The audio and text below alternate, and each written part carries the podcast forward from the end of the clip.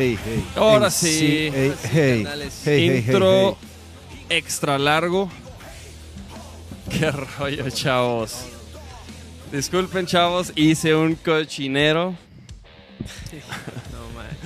Oye, güey, ¿qué pedo? Caos, antes del podcast, antes de iniciar. Saludos aquí a la banda que se está conectando. Saludos, Saludos, para a todos. Tessie, Marifer, Travis, Libby. Güey, es que esta- tiré la Este güey. coca y, y, y pues cochinero, total, güey. se armó un cochinero. Hoy, pues, episodio 61 con el buen y gran Gustavo Martínez.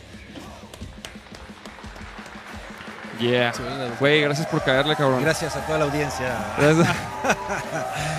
Oye, no, güey, la neta chido. Gracias por caerle, güey. Aquí No, al por podcast.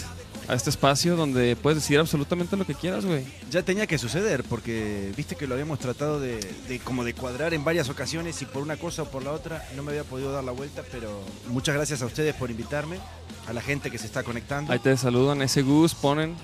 Saludos, saluditos para todos y, y, y agradecido por la invitación para que conversemos un ratito. Oye, sí, sí, sí. El- Gus. la neta es que ya habíamos me, me intentado. siento como locutor de FM, ¿eh? Ah, Sí, muy sí. bien, muy ¿Y bien. ¿Qué tal el catering, eh? Impresionante. Ah, hablamos de eso. ¿Qué tal este catering, mijo?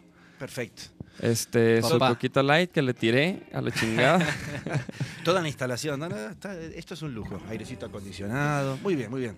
Muy a gusto. Este, Oye, este, güey, sí, y pues la neta sí, ya habíamos intentado armar este podcast con, desde hace rato y, Es un ratote. y pues es que Gus es un, es un hombre ocupado, chavos. Gus es un hombre ocupado. Un trabajador de, de la música. Ahora sí que podría ser esa la definición, ¿no? Mira, ahí anda el Alvaroe, saludos al Alvaroe. Alvaroe. Un abracito al Alva- Alvarito. claro Oye, este. Otro gran trabajador de, de, de todo este, este- Del este rock and negocio roll, del rock del- and roll. de Ya estuvo de la aquí. ¿eh? Ya estuvo por aquí, Alvarito. Alvarito, Alvarito fue de los primeros que vino, güey. Ya, ya toca, ya, ya toca que, que se dé la vuelta el güey. Eh, mijo. Fue uno de los que inauguró el, el ciclo. Sí, fue, fue de los primeros, este, como el episodio 6, ¿no? Wow. Sí, algo así. rato, entonces. No- Oye, dicen no- que de grande, dice Travis que de grande quiere ser como tú.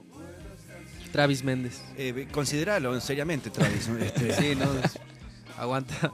Un abrazo, un Travis, abrazo. para- aguanta, un espérate, abrazo espérate para tantito. Travis. Oye, saludos al Talk, que no, no pudo venir. Ah, el. Nacho, el Nacho, este, andaba malo de, del oído, güey.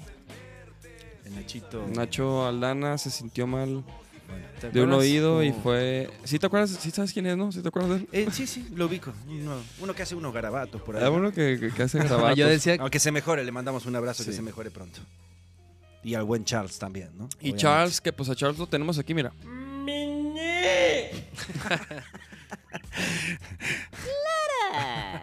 Dale. Tú- No, tú- sí. Tú has No, escuchado todo ese no es, tan, contenido. no es tan presencial, pero es tan virtualmente. Eso también es virtualmente. importante, ¿no? Y, part- y participa más, güey.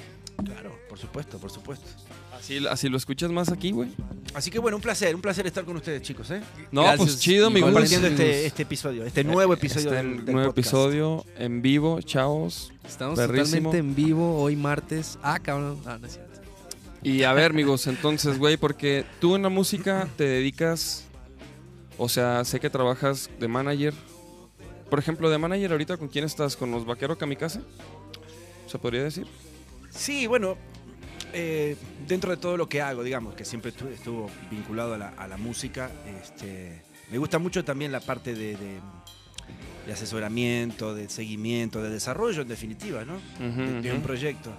He trabajado con, desde que estoy aquí en Guadalajara, que ya hace ocho años, eh, con, con muchas bandas, con los Afro Brothers, eh, con los Quinta Calavera, con los Incidio, con los, con ustedes, Con nosotros, con, claro. con los claro. Vaqueros Kamikaze, muy buenos chicos que se han venido desde Culiacán aquí a echarle ganas, este, con muchas bandas, ¿no? De la escena, digamos, alternativa, emergente, independiente, de alguna manera, que, que tienen lo que yo creo que tiene que tener cualquier proyecto, que son las ganas, ¿no?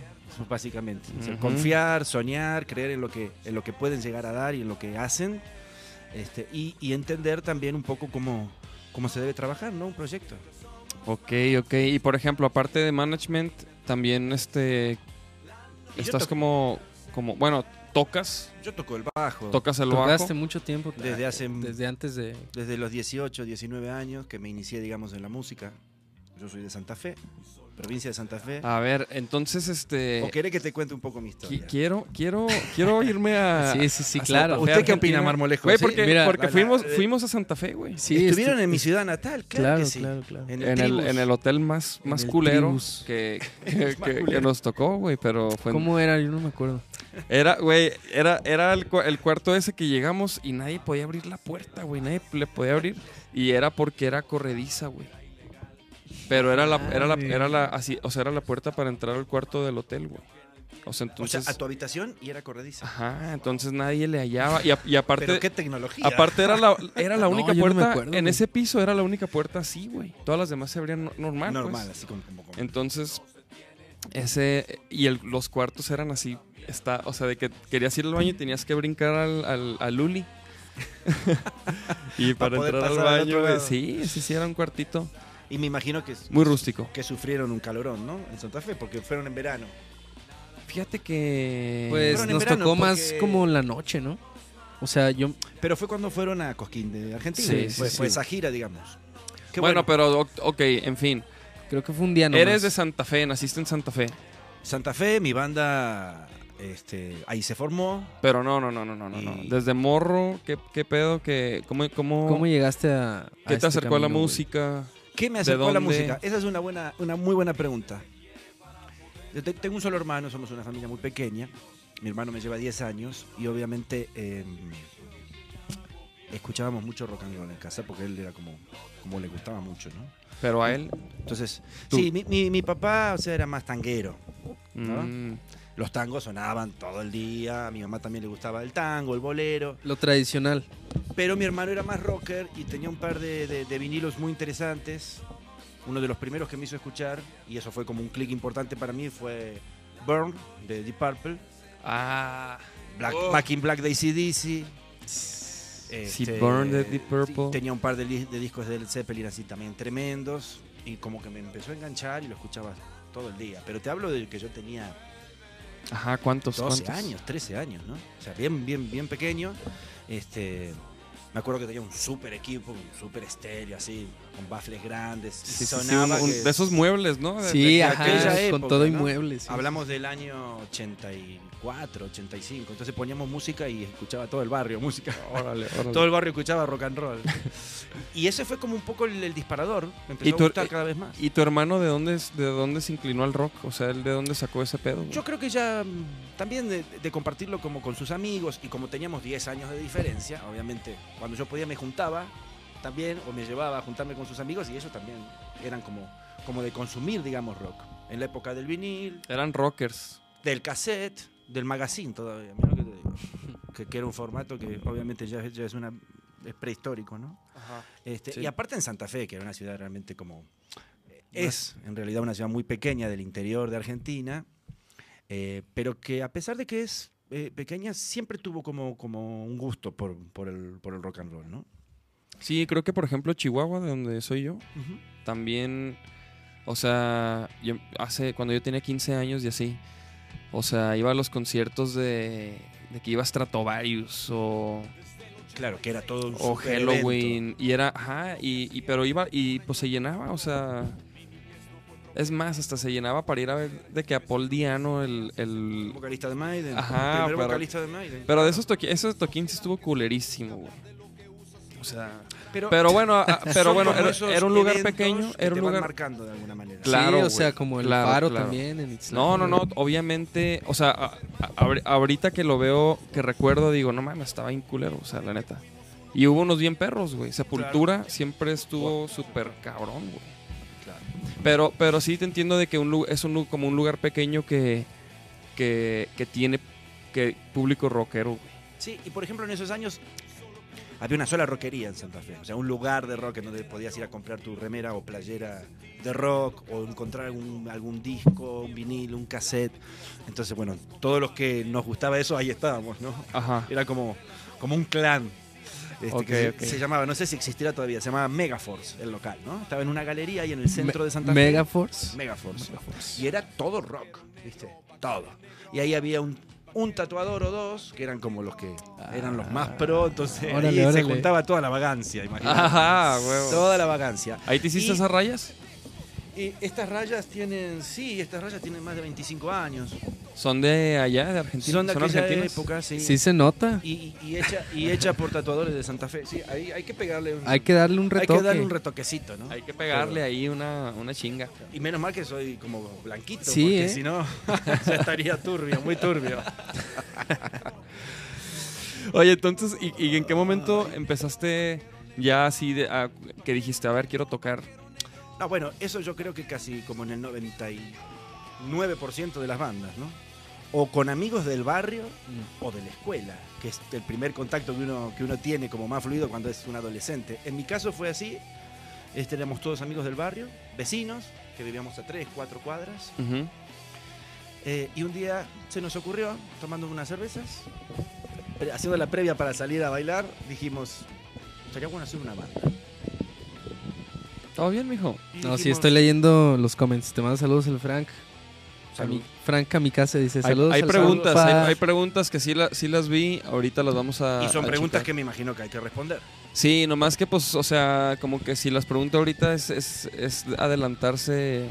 Te, te cierro un poquito. poquito, te, te- No, no, no, te no, no, resumo no, un no, poquito no, si no, querés. no, no, no, No, no, lo no, hay, no hay prisa, o Nomás sea, eh, ir. Mañana que- también te manda saludos. nomás que aguanten un poquillo. Muchas sí, gracias. que sepan que sí las, las checamos. Igual no me voy todavía, ¿eh? me voy a quedar un, un buen rato Dialogando Aquí aquí no hay prisa, ¿no? con estos buenos amigos.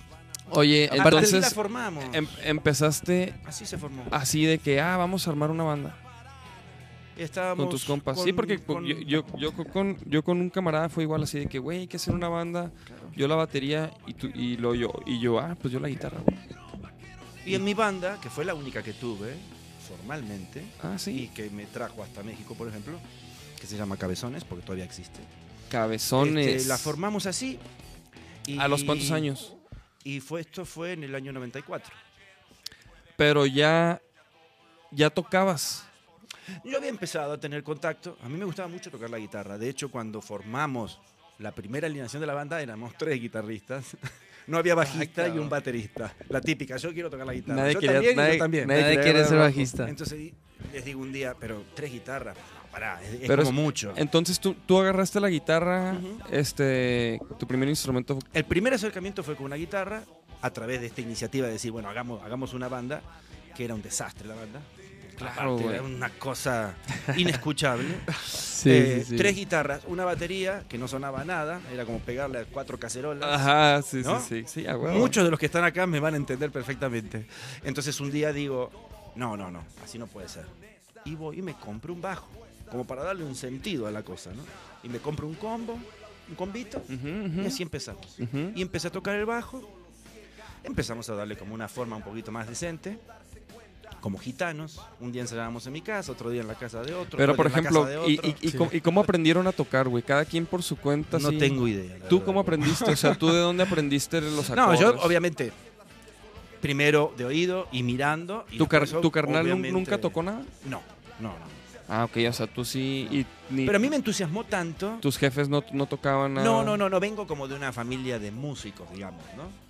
Sí, de, de mucho gusto por, por consumir escuchar, la ajá, música, claro. por, por- por- por escucharla, por disfrutarla, pero no con una formación musical. Como otros que por ahí dicen, sí, mi papá tocaba, no sé, Sí, piano, sí, sí. Muchos, la muchos. guitarra, lo que sea.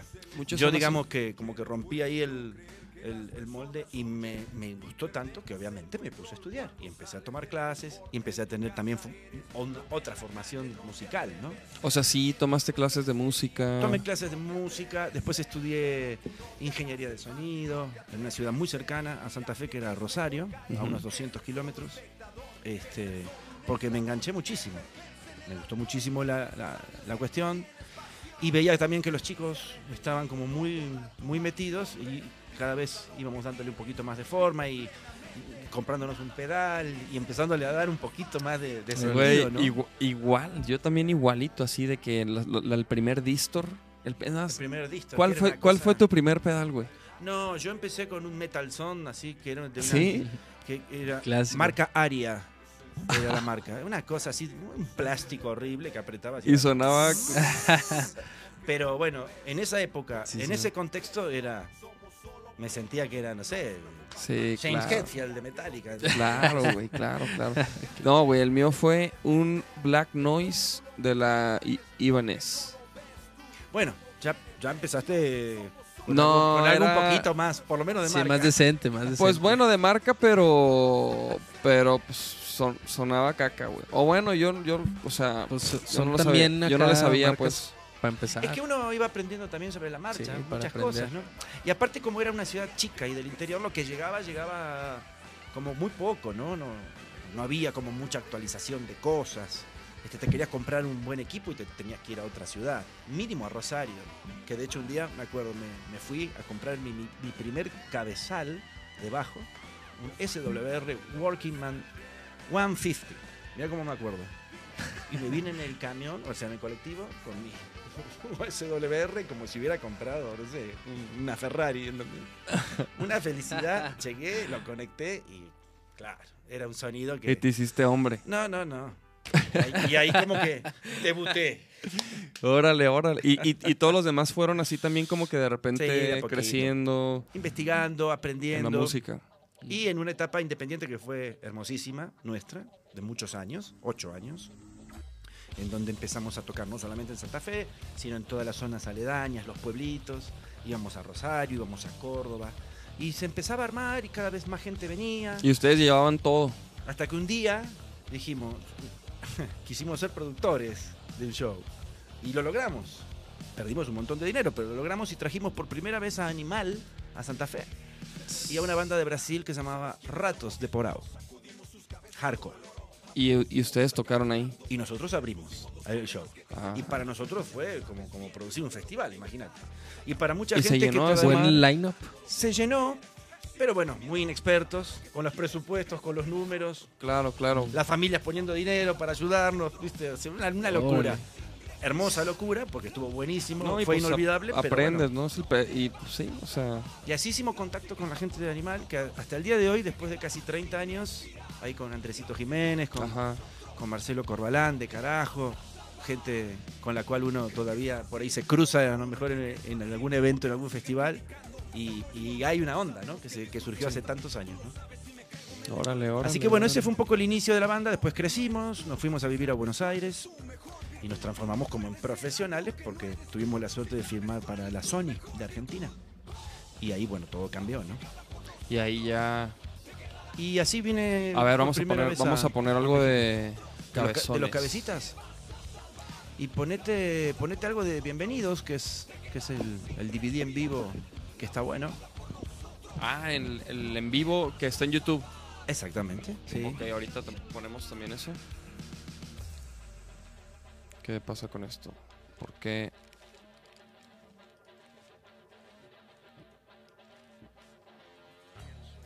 A ver, vamos a entrar a, a YouTube. Por eso te dije, la primera vez que escuché la viola de Vaquero Negro dije, uy, este chico tiene que sonar como un soldano. Te lo dije hace, hace tiempo. Sí, Y voy a seguir insistiendo hasta que te lo compres. Pues voy a... 100% pri- pe- análogo. pero primero necesito calar uno, güey. A Es que aparte- aparte- A veces ese es el problema. Pero, ¿no? güey, aparte, Que- aunque, aunque me lo compre, o sea, no es como que me lo voy a llevar a, a todos los toquines. Pero es un case, ¿eh? No es tanto. Un case. Que tengo un muy buen amigo que le mando saludos. Otro pinche, otro el señor Alonso bulto. Moreno de OM De los. Oh, ah, claro. ya tenés claro. quién te va a regalar el Ya case. tenemos uno. Los, los vaqueros me van a mentar la madre, así de que otro bulto de por sí, güey. ¿Quién va a cargar esto? Cabrón, tú, tú- y tú sabes bien, güey. Los bultos de... No, aparte, güey, aparte ahorita estoy, o sea, sí, sí, pues, güey, lo, podría, lo podemos agregar en el rider más bien. A mí me encantaría escucharte, ¿eh? En vivo con una cabeza de ese tipo. Digo, Con el, pequeña, un- el soldano y, y qué, y cuál. 50 watts con tu gabinete. Porque yo uso de- dos, papá. Yo uso Con tu estéreo. gabinete de 2x12, no más que eso. tu- y tu set abajo, ¿no? Tu- tus pedales, yo creo que ahí tendrías un audio increíble. 100% análogo. Pero el, el soldano es tipo qué, güey. O sea, o sea, Mirá, yo de lo que he tenido la suerte de escuchar, bueno, y, y he escuchado mucho porque eh, también en Buenos Aires, le, le cuento un poquito a, a- a la gente, aparte de la actividad de la banda, de- musical y demás, yo, tenía, con un, tenía con un muy buen amigo este, la licencia de Seymour Duncan, que es una marca que fabrica pastillas para bajo, para guitarra, pedales. Este, entonces comercializábamos esa marca y también este, amplificación vintage o, o- o hi-fi o clase A valvular. Entonces tuve la suerte de poder escuchar muchos equipos, tanto de guitarra como de bajo de, de altísima calidad. Entonces ahí, viste, y sí pasa algo realmente, ¿no? O sea, y- Ahora y que están y tan de moda los emuladores y el Kemper y no sé cuánta cosa, que realmente sí son, son, son es un muy buen equipamiento sin duda, como, como muy pro, muy tecnológico. Me acuerdo hace muchos años cuando salió el pod de Line 6, que Sí. fue toda una, una cosa que parecía de, De otro mundo.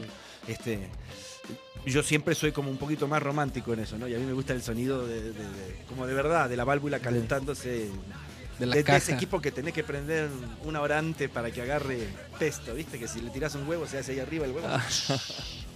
que Ah. Bien caliente calientito, bien, sí, claro, a mí me, me gusta un poco más eso, ¿no? Este, que los transformadores trabajen y, y generen lo que tiene que pasar, digamos, electrónicamente para que el audio... Para que truene sabroso. Sí, y, y para Sí, que el sí, audio sí. también sea de alguna manera más real, más expresivo, no sé. Creo que, que tiene que ver con eso. eh, y siempre me gustó. Y bueno, y en la banda nosotros sí, sí teníamos como esa línea.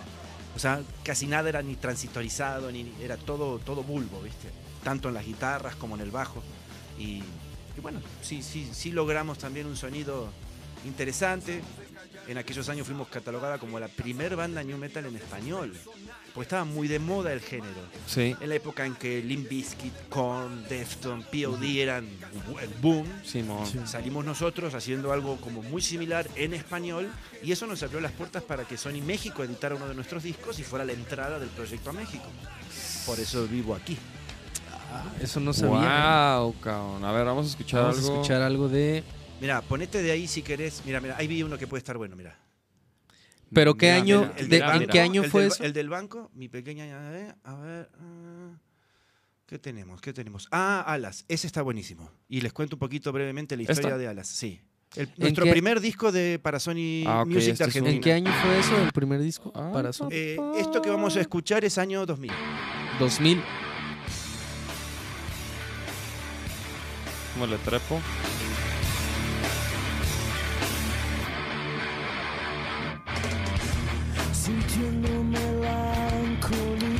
Mira, chécate la, la info que me manda Bolo, güey, que está checando el podcast. Saludos, mi Bolo. Polo, un abrazo fuerte. Saludos, Bolo. Mira, dice que el soldano dice que es un ampli custom de 100 watts. Me dice, tú tocas en uno de 150. Eh, nosotros teníamos el Hot Rod 50. Me dice, tú serías un Angle, hablando de amplis de boutique. Después usamos mucho tiempo los Fargen. Fargen, muy buenos también. Este, como de esa línea. Mike Soldano es un técnico electrónico muy pro. Este, que realmente ha encontrado como un punto muy interesante al audio, ¿no? Este, todo lo que puedan investigar acerca de Soldano creo que les puede interesar, sobre todo a los guitarristas. Y la cabecita esa, la Hot Rod 50, de 50 watts, es una, man- A ver, a ver, a una ver. manteca. déjala- la, la busco aquí. ¿Cómo se llama? Soldano Hot Rod 50. Hot Rod 50. Mira, y ese es el que Ah, tenía. Uno ya. de esos teníamos nosotros. Con el encuerado de. de víbora. De Mira, piel. para que lo vea la raza. ¿Cuál? O sea, ¿cuál de Aquel de estos? arriba. Arriba, ese. Ok. Gran, gran cabeza. Este. Sí. Por supuesto, ¿no? Para, para, para, para cierto tipo de textura y, y de audio. ¿Qué ¿no? pues, mi bolo? ¿Qué- ¿Cómo ves uno de esos, mijo? Ya estuvieras. Y sobre todo algo importante, Ah. y, por eso yo te lo sugerí en un momento, por una cuestión también de afinación, ¿no? Que yo, que yo noté siempre en ustedes.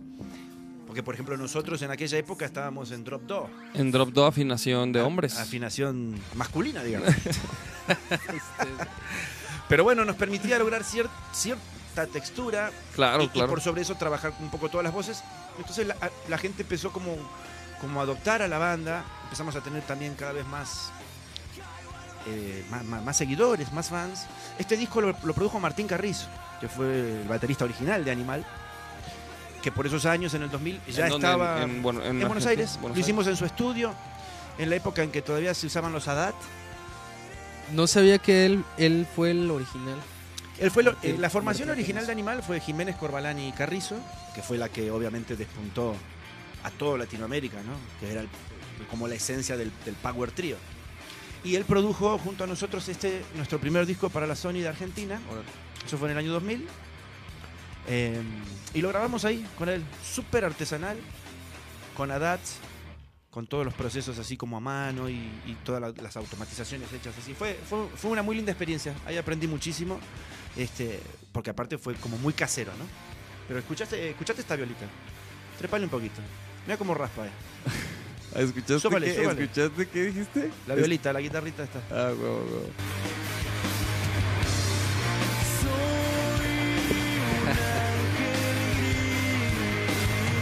Bueno, y el grupo, ahí te encargo, ¿eh? Claro.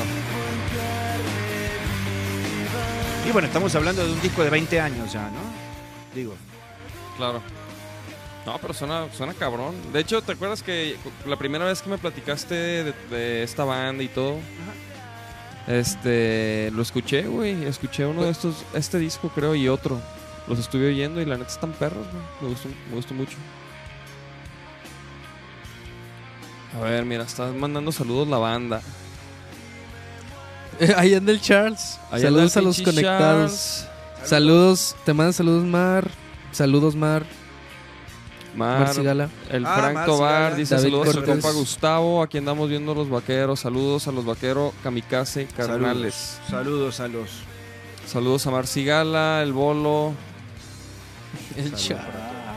a Carmen Marmolejo. ¿Sí? Sí, ¿verdad? Sí. saludos, chido, qué chido que los que están conectados. Oye, y luego qué pedo, entonces, les, o sea, les fue bien cabrón, los firmaron con, con... Es que todavía era una época en donde si, si- si tenías la fortuna de, de firmar con una multinacional, obviamente la estructura de trabajo sí era muy grande. En, esa, en esos años era el AIR de Sony era Z Bocio. De hecho fue como un poco el padrino de este lanzamiento. Nos acompañó a varios países para, para lanzamiento, para las ruedas de prensa y aquí en México puntualmente fue algo muy,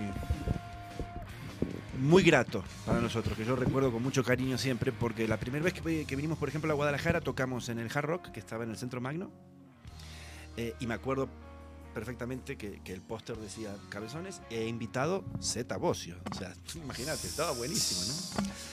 Y él se había venido a acompañarnos en esa gira de medios y, y en un momento del show lo invitábamos a tocar un par de canciones nuestras y hacíamos dos covers de Soda y él tocaba el stick junto con nosotros. Entonces era algo como muy, muy interesante. Eh, esa fue la primera Órale, vez órale, de- del show en Guadalajara y después volvimos en otra gira y tocamos en- ahí en el Parque Agua Azul, en la concha acústica. Con Forceps, me acuerdo, y con Pito Pérez. ¿Y qué tal se puso ese? Se puso increíble. Hicimos muy buena onda ahí con los chicos de Pito Pérez, este, con Miguel, con todos ahí. Y, y hubo Esa mucha- fue de las primeras veces que, que vinieron a, a México. Eso fue la primera gira, 2002, que fue para apoyar el lanzamiento de este material. Y bueno, fue una gira nacional que estaba planeada para tres meses y nos quedamos un año.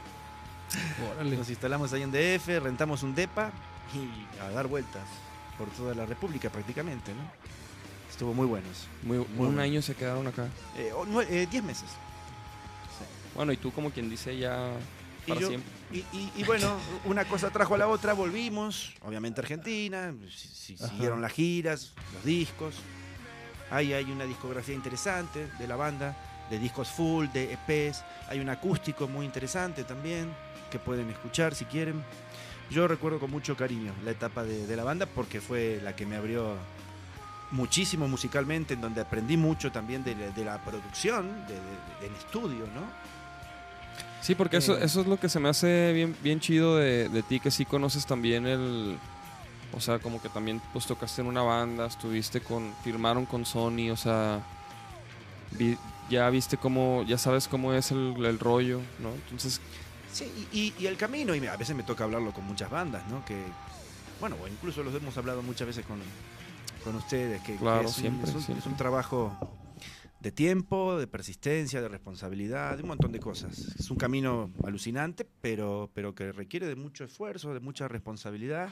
Y lo que dije al principio de, de- de- de esta charla, de creer en la propuesta y, y en ese sueño, ¿no? que creo que es lo que motiva a, a la mayoría de las bandas en un principio.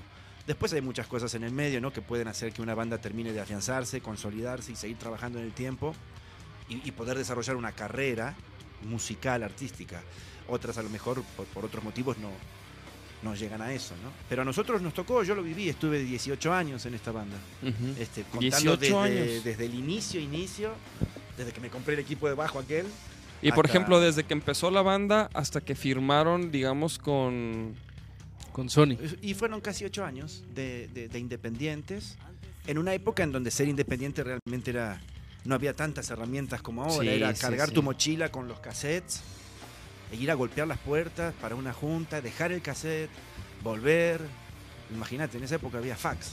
¿Y cómo, y cómo, y cómo dieron, por ejemplo... Te cómo- mando un fax, imagínate. los Y- fax. Y, el fax pasaba así y se cortaba a la mitad y había que volver a pasarlo entero de nuevo así. Y el papel salía y a veces no se alcanzaba a leer bien la tinta. No sé, era otra época, ¿no?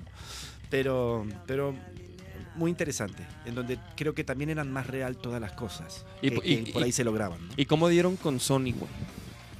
O sea, ustedes, Bueno, ¿cómo, di- este- cómo esta, sí, esta sí que es bien, esta sí que es bien de película. Fuimos a un concurso.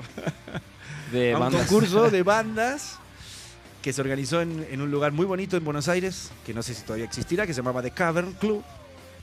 Eh, y había bandas de todo el interior del país que fueron a una preselección y después quedaron cinco y audicionaban esa noche tocando tres canciones cada una. Y nos tocó el turno y salimos a tocar y éramos unos caníbales, queríamos comer todo. O sea, fue tremendo, así una cosa que, que realmente impactó. Y ponerle que fue un jueves y el lunes estábamos en las oficinas de Sony firmando nuestro primer contrato. Así. ¿Y el, y, qué- y el contrato que, o sea, que firmaron, güey? Firmábamos la edición y la distribución de este material, de este disco. O sea, ya estaba grabado. Estaba como preproducido y entonces nos dicen de Sony, tenemos al productor indicado para ustedes de este, de este género, ¿no? Y Martín Carrizo, que venía de una banda como Animal, en esa época estaba ya audicionando con Gustavo Cerati, porque él fue el baterista de la gira de Bocanada, el Sí. primer disco solista Ajá. de Gustavo. Órale. Entonces nos reunimos con él eh, y pusimos los tiempos de trabajo y nos tuvo casi 45 días ensayando 8 horas por día en una sala de ensayo, prácticamente de lunes a lunes. O sea, nos mató, pero grabamos todo el disco en una semana. Y en vivo. Este, este es un Ah, disco que está grabado en vivo, por eso creo que suena como con esa energía, con, con esa onda, ¿no? Que O sea, no, no, o sea, en vivo, pero sin, con clic o sin clic o así. todos a clic, pero eh, Pero todos vivo. en una sola toma. Después los overdubs, obviamente, ¿no? Pero fue un disco que se grabó en una semana, tres días más para las voces, este, con un gran trabajo de preproducción y sonando como, como realmente nos gustaba sonar a nosotros, como, como que pudo captar eso. Y a partir de ahí se, fue como nuestro mentor también en un montón de cosas. Llegaron las presentaciones, fuimos a tocar a Match Music de Argentina en vivo y lo transmitieron para toda Latinoamérica. Empezaron a pasar cosas que dijimos, "Wow, Que, le- se está armando, ¿no? Ahora sí parece que se está armando. Nos fuimos a vivir a Buenos Aires porque obviamente teníamos que estar allá y nos transformamos en asiáticos porque comimos mucho arroz durante muchos meses. Eh, la peleamos durísimo, de verdad. A ver, deja poner Y- algo del, del en vivo, güey. Y ahí se fue armando una historia muy bonita, muy linda. Para que la gente vea a Gus en acción. ¿Algún videíto decís? Sí, este, ¿no? Eh, sí. El bienvenidos. Sí, sí, sí. Ahí estamos saliendo, digamos. Pero siempre fui de cuatro cuerdas. Nunca me hallé con un bajo de cinco. Siempre cuatro, Sí. con el encordado adecuado, bajadito ahí, ah, dropeado. De hombre. Ah, de hombre. De hombre. Fíjate que al Charles sí, sí, este. Sí, sí le hubo que conseguir ahí un bajo de 5, güey. Para. ¿Para Pues qué? para. Por, está, creo que es, es este. Está, está, está más concha, güey. Se siente más cómodo a lo mejor. Yo, como te digo, siempre me arreglé con el de cuatro. Obviamente con, con- con el encordado acorde para poder Claro. tocar en esa afinación, pero para mí era muy cómodo. Este, este era uno de los principales. Tenía también un, un muy buen luthier amigo en Argentina, Alexander, que me hacía los bajos. Me- tenía dos, hechos por él así como custom. Después tenía el... Bueno, todavía lo tengo. Tengo un Hackstron 77, que es como de alguna manera el símil de lo que es el Jazz Bass Ujú. de Fender. Gran bajo también. Que por ahí es una marca que no mucha gente conoce, pero por ejemplo la primera guitarra que usó Elvis Presley era Hackstron. Es una marca sueca, muy buena.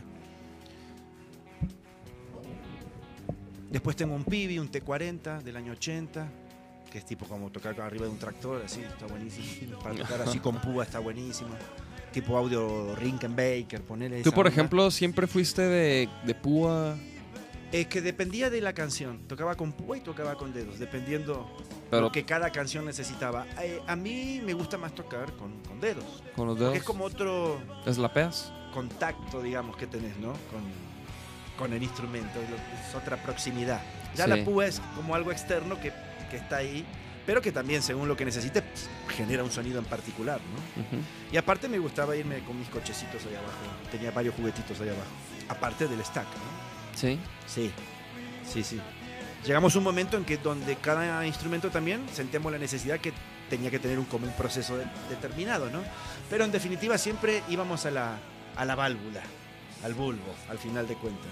Y sí, fíjate que nosotros, te digo, ahorita para grabar, nada de amplis, güey. Nada de... Nada de nada, mijo. ¿Cómo ves eso? ¿Qué opinas de eso, güey?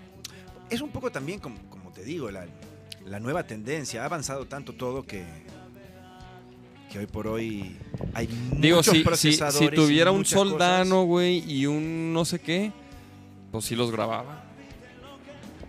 No, sí, no, sí, sí, pero eso no tengas duda. Pero que pues lo no, escuches y no, hagas. O que hagas el famoso. Ya, ya, Yo creo que el Gus sí tenía razón. O por lo Y- menos me, me- me aconsejó para un buen lugar. Estaría bueno luego calar uno, güey. Lo que pasa es que también hay muchas cosas que evidentemente no tienen o no son de tanto consumo y sí cuesta obviamente bajarlas, ¿no? Como para decir, eh, en Buenos Aires, por ejemplo, hay muchas tiendas que son exclusivamente de instrumentos vintage. Entonces llegás y te encontrás con cada cosa ¿Sí? increíbles. Hay una calle en Buenos Aires que se llama Talcahuano, en el centro de la ciudad, y es la, cas- la calle de las casas de música. Debe haber 50, a lo Sí, largo de sí, varias sí. cuadras, ¿no? Entonces Siempre- es una siempre- locura, porque te metes en una y ves unas cosas y decís, "Va, ahora me voy a meter en aquella. Y vas y decís, ¡ay, qué bueno! Y te vas y te querés comprar todo. Sí, claro. Hemos desfilado muchas veces viendo vidrieras hasta que pudimos comprar algo, ¿no? Pero, pero sí, sí, hay, El hay paraíso. muchas cosas muy interesantes. Y mucho de, luz- de instrumentos vintage usados que también. Increíble. Sí, sí, sí. Güey, yo siempre batallo bien cabrón para encontrar instrumentos, güey. Sí, claro, porque no, soy no. zurdo, güey. Bueno, Es claro. una maldita joda, güey. Sí. Hablando con Flavio de los Kylax también a veces me, me hacía el mismo comentario. El Bajista zurdo. bajista zurdo. Sí. Híjole, güey. O sea, si yo quisiera así un, un instrumento vintage, uff, suerte. Más cabrón todavía. Más difícil de conseguir, pero, pero no imposible. No, fíjate que, que a, a mí nunca pues, me llamó la atención así como que conseguir coleccionar instrumentos así vintage. Obviamente me encantaría, pero son, son, son bien caros, güey. Sí, sí, obviamente el instrumento más envejece y más cuesta, ¿no? Por una cuestión de, de- que tiene que ver también con su construcción, con su madera, de cómo fue hecho, de cómo fue curada esa madera en el horno, bueno, muchas cosas que... Sí, yo tengo puros instrumentos de desde el 2005 para acá. Morros, están morros. Están, están ahí en, en un proceso de... Pero esa SG que veo desde acá está, SSG Está es bonita, del ¿eh? 2006, creo. está bonita. Y suena muy bien. Suena bien. No, ¿Suena bien? Escucha, ahí un poquito, a ver. Al riff. A ver cómo dice.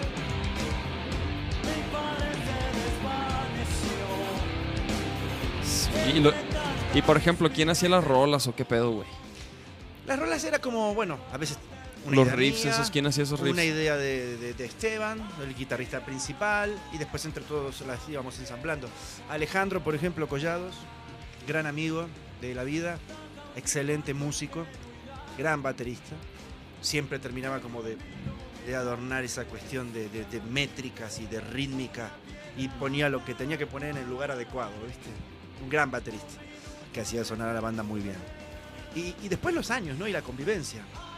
Tantos años juntos, viste, era un bloque que realmente la banda sonaba muy compacta. ¿Tú compones? Yo en Cabezones, además de componer, obviamente también hacía segundas voces. Entonces, llegamos a un momento de, de- de- de maduración, como toda banda. Sí, como mucho tiempo proceso. tocando con, con tus amigos. Claro, ¿no? Sí, llega sí, un momento de que, que todo embona, que todo encaja, ¿no? Y que te hace sonar. Y además, lo que hablábamos muchas veces, ¿no? Poder tener un equipo de trabajo con la banda que te conozca a lo largo de los años. Nosotros tuvimos toda la vida el mismo sonidista. Claro, Entonces, viste, el mismo el, staff. el tipo llegaba así dormido y hacía la prueba y salíamos sonando increíble porque ya nos conocía absolutamente todas las mañas, ¿viste? Eso, que, que- o sea, qué tan o sea, es súper importante, ¿no? Lo importante que es tener a tu Inge, a tu crew, que conoce tus cosas. Sí, yo creo que es muy importante. Luego, o sea, luego... Porque aparte, más allá de la chamba y del trabajo propiamente dicho, se genera una relación personal. No, y, con y- tu, y con la- tu staff, con tu ingeniero de Claro. audio, con tu iluminador. el- bueno, son los que hacen que tu show suceda también. ¿no? No, y si quieres que tu show salga bien, y si, y si preparaste un show y quieres que salga perfectamente sin problemas, pues tienes que tener Son un parte equipo de trabajo que te ayude a lograrlo, Y güey. si algún porque- problema se presenta, que siempre se puede presentar, que tengan la capacidad de poder resolverlo rápido, ¿no? A ver, vamos a checar una- ahora sí unas, pregunti- unas preguntitas. Una- vamos, vamos. A ver, a ver, por aquí había visto. Nacho, Nacho comió pollo. es que Nacho es Ah, alérgico al pollo, aparentemente, güey. ¿Ah, sí? Y come pollo y O sea que le un- carga el payaso. Un KFC nunca. Güey, eh, eh, eso fue, eso Eso fue fue que último que, comió, güey. Y explotó. Pero las últimas dos veces que. Sí, haz de cuenta le salió un pollo.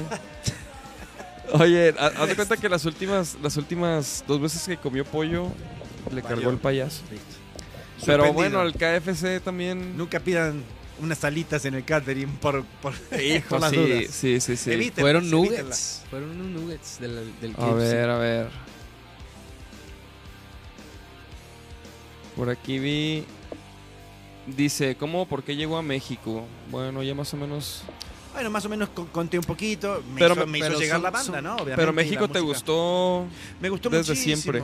Me gustó mucho. Bueno, además, eh, también cuando la compañía en Argentina decidió hacer el lanzamiento, dijo, bueno, primero México, ¿no? Realmente es un, es un mercado muy importante.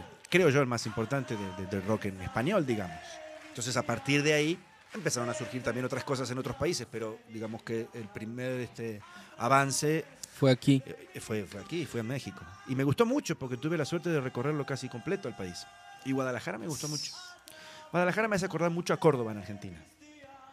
Este, es una ciudad como muy parecida por las sierras, por su construcción. Entonces cuando llegué por primera vez me vi como en Córdoba y dije, ah, está bueno esta ciudad. Fíjate que yo no me acuerdo mucho de Córdoba. Pues. Ahí sí, fue el Cosquín, sí. pero- Ahí fue el Cosquín, Sí, pero Co- montaña. no te- ah, eh, Cosquín es, en- es- es cerca de Cosquín, en el pueblo. Ajá. O sea, Córdoba capital es una muy linda ciudad, hermosa ciudad.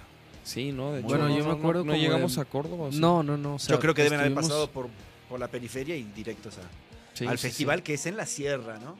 Ajá. Sí, sí, Ahí sí. Muy cerquita de Cosquín, porque Cosquín, le explicamos a la gente que ya no se hace en Cosquín desde hace muchos años, porque creció tanto el festival. Se inició en Cosquín, pero después lo tuvieron que llevar a un lugar más amplio porque es tanta la gente que convoca que, Sí. Sí, eh, se pone, se pone lo tuvieron perro que hacer en un lugar mucho más grande. Pero originalmente surgió en Cosquín.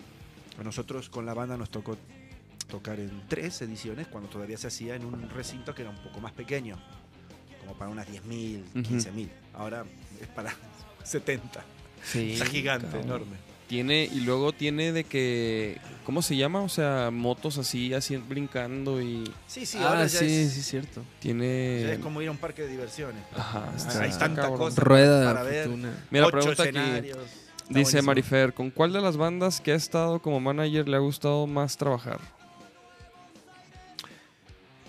En realidad, me gusta trabajar con, con quien quiera trabajar, digamos, ¿no? Con quien esté dispuesto a, a esto que venimos hablando.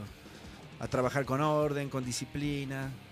Con una co- propuesta, como- como obviamente, ¿cuál, cuál, ¿no? cuál ha sido de las bandas con las No, que- por ejemplo, con los Afro Brothers me llevé muy bien trabajando. Fue un- una muy linda época, estuve casi tres años y medio con ellos. Es una gran banda, grandes músicos. Y con ellos, y con ellos, de- o sea, estabas de manager. Era manager de ellos. Bueno, y también tour, ¿no? Porque viajaba Tour junto con la banda. sí, claro. Muy buena banda Los Afro. Sí, Muy sí, buena sí. banda. Saludos. Grandes músicos, saludos ahí a para, todos ellos. para los niggers, para el buen Chumi. niggers, los, los brothers niggers. Hay que saludarlos. Claro. Saludos. Saludos a los Afro Brothers. Los chicos de Quinta Calavera también, que ahora andan tureando por Canadá. Este, son una muy buena banda, muy laburadores. Y eso me gusta también ver en una banda, que hay esas ganas, viste, de que las cosas sucedan. Pues es que mira, Este- si, si la banda no tiene eso, pues no, no. De hecho, mira, aquí pregunta el Travis. Gus, ¿cuál banda de la escena local le ves buen futuro? Eh, a mí siempre me sorprendió Guadalajara. Yo creo que es, es una ciudad que, es, es un semillero, sin duda, ¿no? Hay mucho movimiento, muchas propuestas muy interesantes. Este, Costa de Ámbar, me parece que es una banda muy interesante. Venado Meraki. eh, como, como de lo que voy como descubriendo y conociendo. Trying to be Famous, me parece que está muy interesante también. Obviamente ustedes, que dentro de lo que es el, el- el power y ese sonido más, más pesado, como, como- con, con otra densidad, creo que son una banda que viene trabajando muy bien. Los chicos de Vaquero Kamikaze, sin duda. Aplaudo mucho la decisión de haberse venido desde Culiacán a vivir aquí a Guadalajara. ¿Qué tal, eh? Totalmente. Porque es prueba de que realmente De que realmente creen quieren. en lo, que, en lo que pueden dar, dispuestos a trabajar. A ellos los conocí hace como unos cuatro años en, en una conferencia que fui a dar para el Pues Instituto nosotros, de los, Cultura de nosotros los conocimos por ti, güey. a través ti, mío, sí, sí, sí. claro. Y cuando les sugerí que podía ser una opción venirse a Guadalajara para intentar que sucedan otras cosas, bueno, me lo confirmaron, ¿no? Este, viniéndose y creyendo. Y ahí estamos, trabajando de la mano, dando paso a paso, pero, pero como con esa, con esa energía, con esas ganas, con ese convencimiento de que las cosas si se hacen eh, de una determinada manera, es probable que tengan un resultado positivo, digamos, ¿no? Claro. Entonces, este, creo que, que hay, hay, hay muchas buenas propuestas en la ciudad, muy buenos músicos, sin duda, en todos los géneros. Y eso es muy bueno y le hace muy bien a la ciudad para que se siga viendo como, como esto que decía, ¿no? Como un semillero un real, semillero. en donde pueden salir cosas muy interesantes, sin duda. Sí, sí, sí, yo también la neta lo, lo veo así, güey. Muchísimas bandas que... O sea, que, que en la cuestión musical ya, ya están, güey, ¿no? O sea, que ya se escuchan perros, están producidas, tocan perros, se ven bien.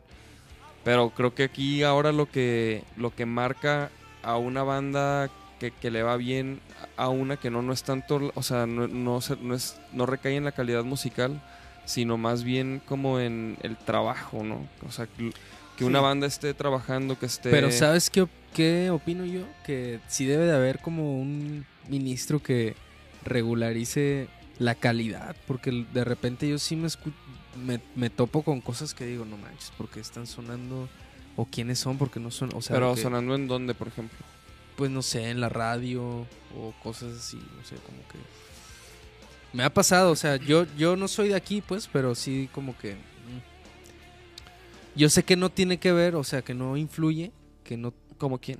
Ah, digo- Pues no es que no sé ni quiénes eran. el no, no, pero pero, pero, sí te entiendo, o sea, pero pues, güey, pues...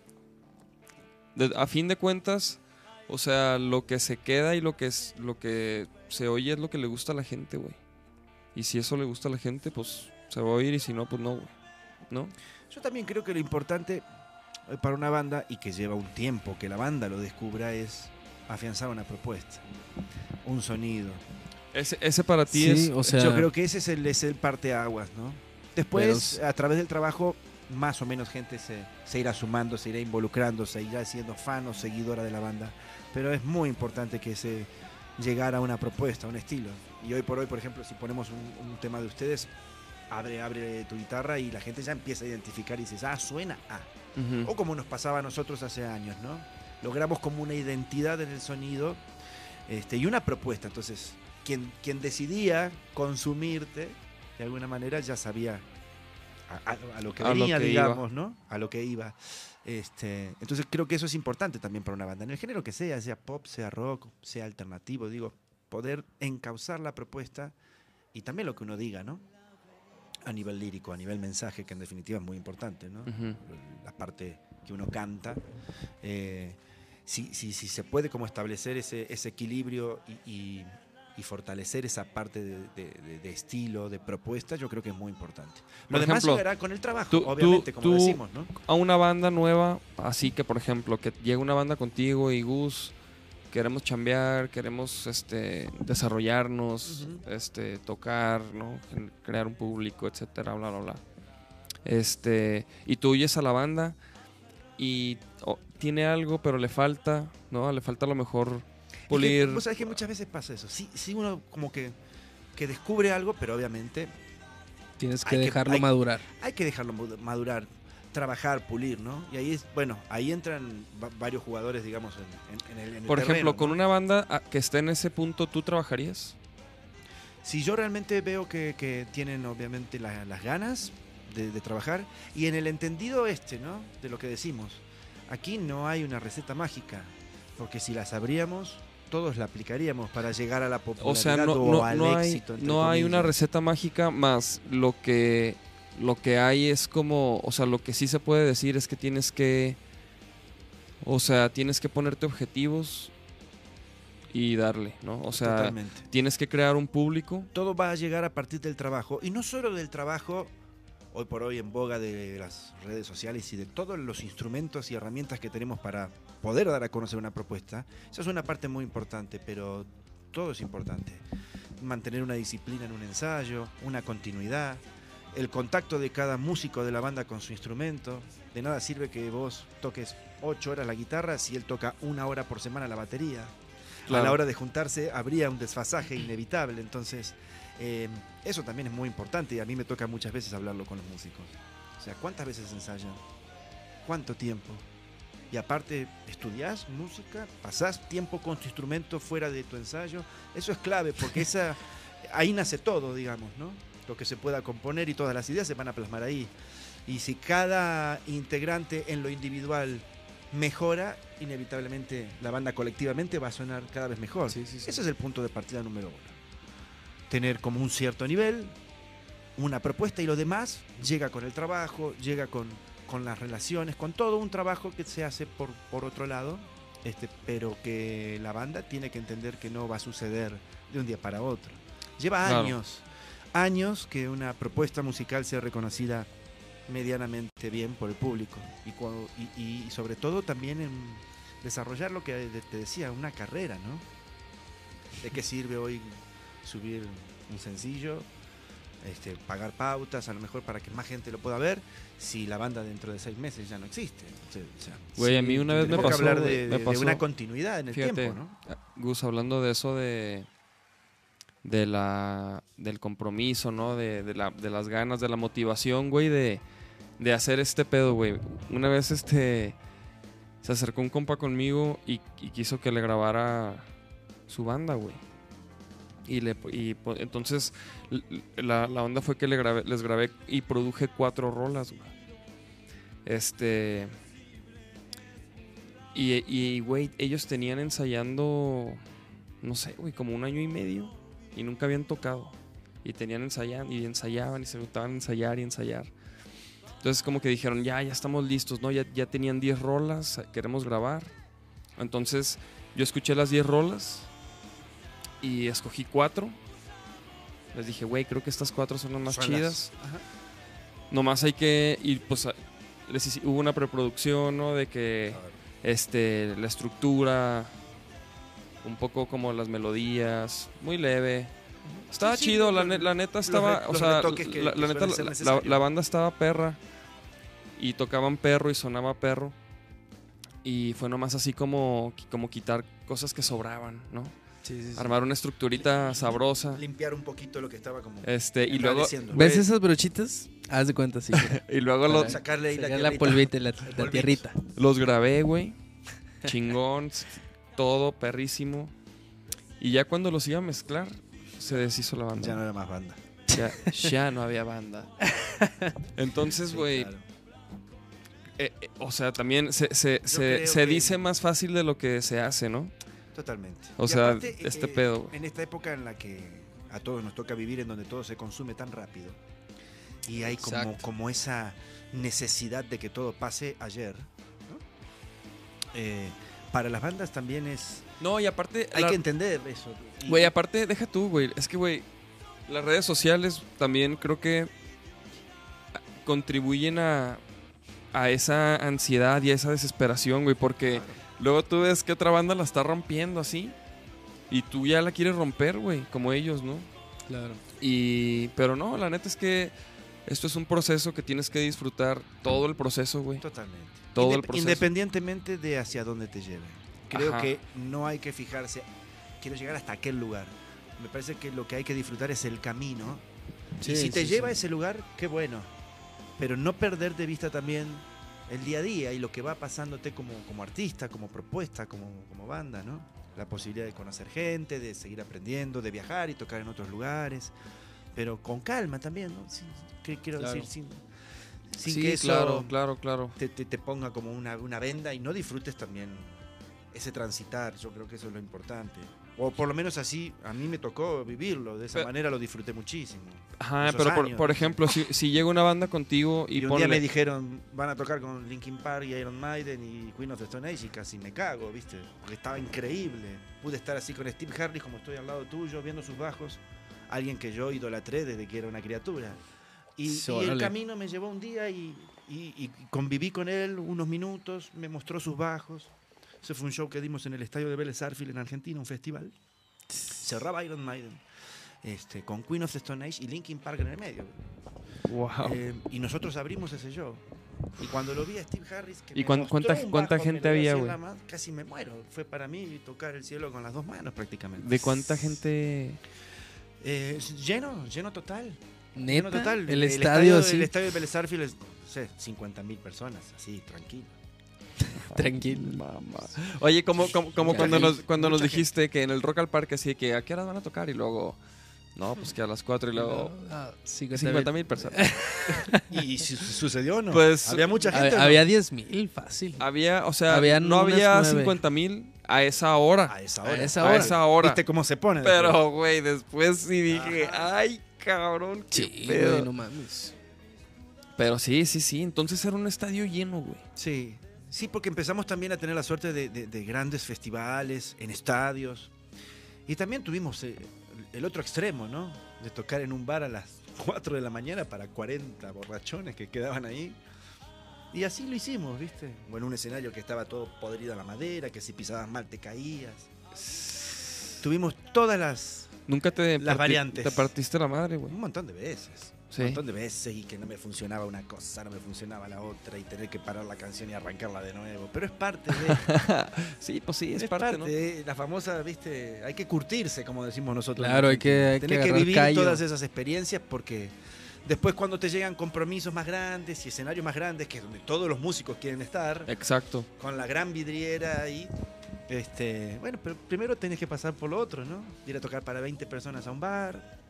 Tranquilo, viajar 500 Es que, kilómetros ¿sabes para me he dado se cuenta te que- pinche la rueda de la camioneta tres veces y no llegues a tiempo. Güey, eso ya me ya- eso ya nos pasó, güey. Claro, claro, así Cuando es. fuimos a tocar a Chihuahua hace muchos años y se ponchó la camioneta dos veces, güey.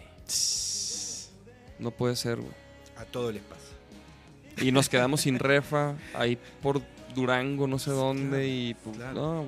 Oye, y por ejemplo, si una banda te dice, güey, yo quiero, o sea, nosotros queremos llegar así a tocar en estadios, queremos ser los siguientes, no sé, este, Foo Guns Fighters, Guns N' Roses.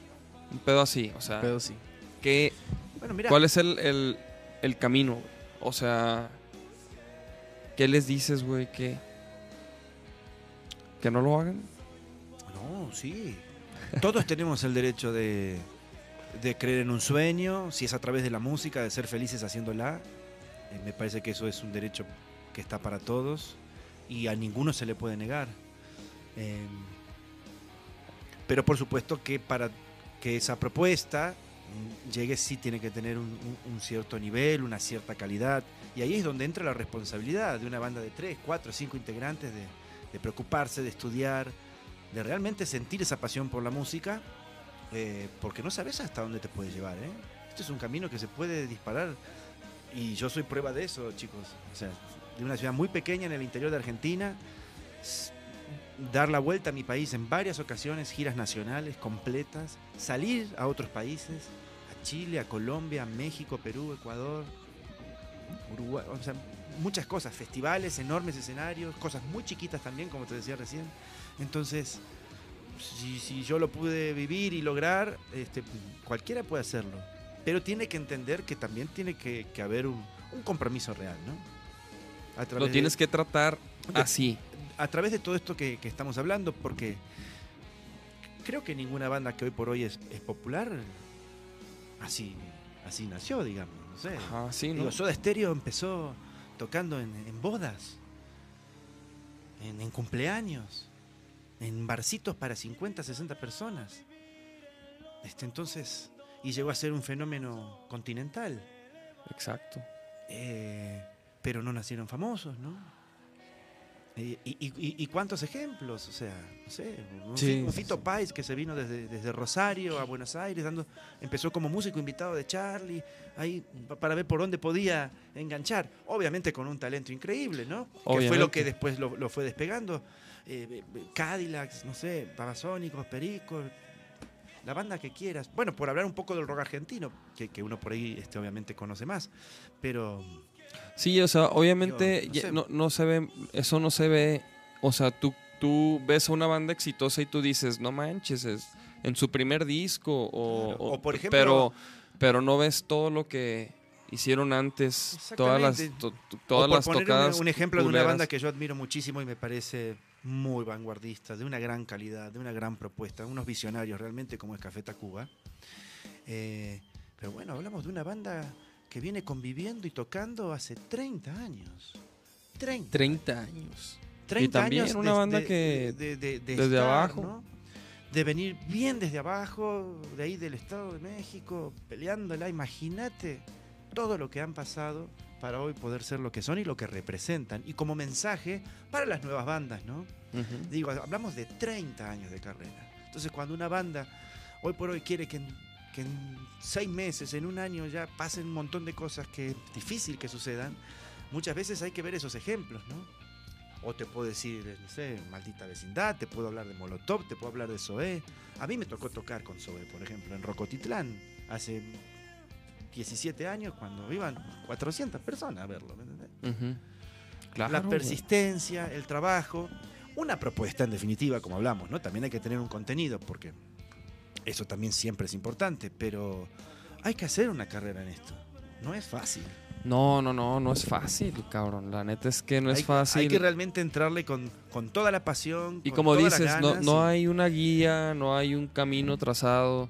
no hay una receta. En la escuela no te enseñan así de que, ah, vas a hacer una banda de cumbia rock. Ah, entonces eh, Haz- haz- hazle así, ¿no? promuévete así, mijo. No hay, entonces, o sea, creo que creo que el camino es como pues darle, ¿no? Como dices, y, pues, los chingazos, meterse a los chingazos. Creo que no hay, No hay de otra. pero obviamente qué chido que haya gente como tú, güey, que guíe las bandas y los ayuden a, a cumplir sus objetivos. güey. Porque básicamente, Y- pues eso y, es. Y aparte también por haberlo vivido en carne propia, ¿no? Que, que- eso es, es- eh, para mí creo que es importante porque lo que por ahí puedo compartir o transmitir, eh, a mí me tocó, entonces no, no, no, no es que hablo como con un manual, ¿no? Ya Sí, digo. hablas de tu experiencia. Yo la, la- la viví y la luché con mi banda muchísimo para tratar de lograr un lugar. Este, y, y afortunadamente fue una época eh, muy, muy bonita que, que me dio un montón de cosas sí, que, sí, que- que valoro muchísimo, ¿no? Y que hoy por hoy me permite estar acá con ustedes. Si no, quién sabe, ¿no? Capaz que hubiera sido, no sé, médico, Médico. abogado, ingeniero, profesor de educación física. Vaya uno a saber qué. Pues sí. Pero, Y bueno, pero no. y, y- y Pues sí, ustedes pero relativamente que son una banda nueva, por estos tiempos que estamos hablando, una banda de 3, 4 años que, que viene como con, con fuerza, con continuidad, con trabajo, ya incluso con experiencias de visitar otros países, de ir a otros festivales. Y eso también me parece que está bueno que ustedes lo estén viviendo porque es un mensaje hacia los demás. Es decir, bueno, claro que se puede. A nosotros nos, nos empieza a pasar Sí. y de hecho lo, lo- lo- lo- estamos viviendo, ¿no? Entonces creo que eso también es, es importante para todo, porque esto nunca se va a acabar, bandas van a seguir saliendo todo el tiempo. Creo que a nosotros, por ejemplo, algo que nos ha ayudado mucho. O sea, han obviamente han sido muchas cosas. Es, es como, obviamente, cuando te va chido es porque hay muchos factores involucrados, ¿no? Pero, claro. por ejemplo, creo que uno de ellos es este el show en vivo, o sea, que siempre como que nos, nos enfocamos en, en que la gente se prenda, en que Sí, se en las interacciones y todo ese pedo y la neta eso ha hecho que como que nos vaya bien en, en, en muchos lugares, pues. No, y aparte que también la gente que te está viendo de abajo vea que baja un mensaje real. Porque si ustedes como artistas desde arriba del escenario no están convencidos de lo que están ofreciendo, es muy difícil que el de abajo se, se contagie y se convenza. No, y y a lo cuando mejor se- te compre después una playera, Claro. un disco, una gorra, te vaya a ver al próximo show y ya lleve un invitado, comparta tus publicaciones, tus cosas. ¿Eh? ¿Se están oyendo? ¿Se están Eso, oyendo? eso es importante. Esto que están haciendo Mucho ustedes está bueno también porque es como ese contacto todas las semanas con su gente también, ¿no? A través Claro, de un claro. invitado, de compartir experiencias, vivencias. ¿Se están oyendo, Gus? ¿Eh? Todo lo que hacemos por ustedes. Púntele. Oye, creo que eso este- también sirve y sirve mucho, ¿no? Porque genera una relación con el fan, con el público que, que está bueno y que es y que y que es real. Que ese, que ese fan es genuino y que te va a acompañar y te va, te va a seguir todo el tiempo. Eso está bueno. Somos camaradas. Así es. Somos camaradas. Pues qué pedo, ¿quieren pasar a la Nachi sección de videos? ¿Estás listo? ¿Conoces la, nac- na- No la conozco, pero yo siempre listo. La Nachi sección es una sección creada por los Nachos de Vaquero Negro, donde seleccionan unos cuantos selección. videos. Ah, ok, ok, ok. Este, y los vemos, güey. Yo no los he visto, güey. Ok. Bueno, creo que uno ya lo había visto, pero no, no lo sé, la mayoría no. Ok, voy a, voy a parar la música un poco, un poco. Muy bien. Entonces, bienvenidos a la Nachi sección. Ok, Nachito, que tú, tú, tú sugeriste este video. Ese yo lo mandé, ese yo lo mandé, me pareció. A ver, a ver con qué me voy a encontrar. ok, vamos a ver qué es esto. amigos. Ah, per- ándale, güey. Oye, pero sí le dolió, ah, güey. Sí, mira, mira, mira. Ahí como que dice, ah, no mames. Me dolió bien cabrón. no, sí, ve la mordida, mira, mira, mira. Pues porque mete la mano el güey, mira. ¿Es un qué? ¿Es una Mira, papa? Ajá. Ah, es mío. Y luego. Ahí lo- ah, no, y sí, luego mira, sí. ve- Y luego mira. ve el gatillo. Ah. No, se súper queja, pobrecito. De hecho, siempre agarra videos de animales, güey. A ver, aquí qué pedo. ¿Qué, qué está sucediendo aquí, Nachito? ¿Qué haces tú? ¿Una cámara de.? es como una cámara de negocio, ¿no? Sí, es como una tiendita ahí. Ajá. ¡Ay, hijo de Ay, cabrón.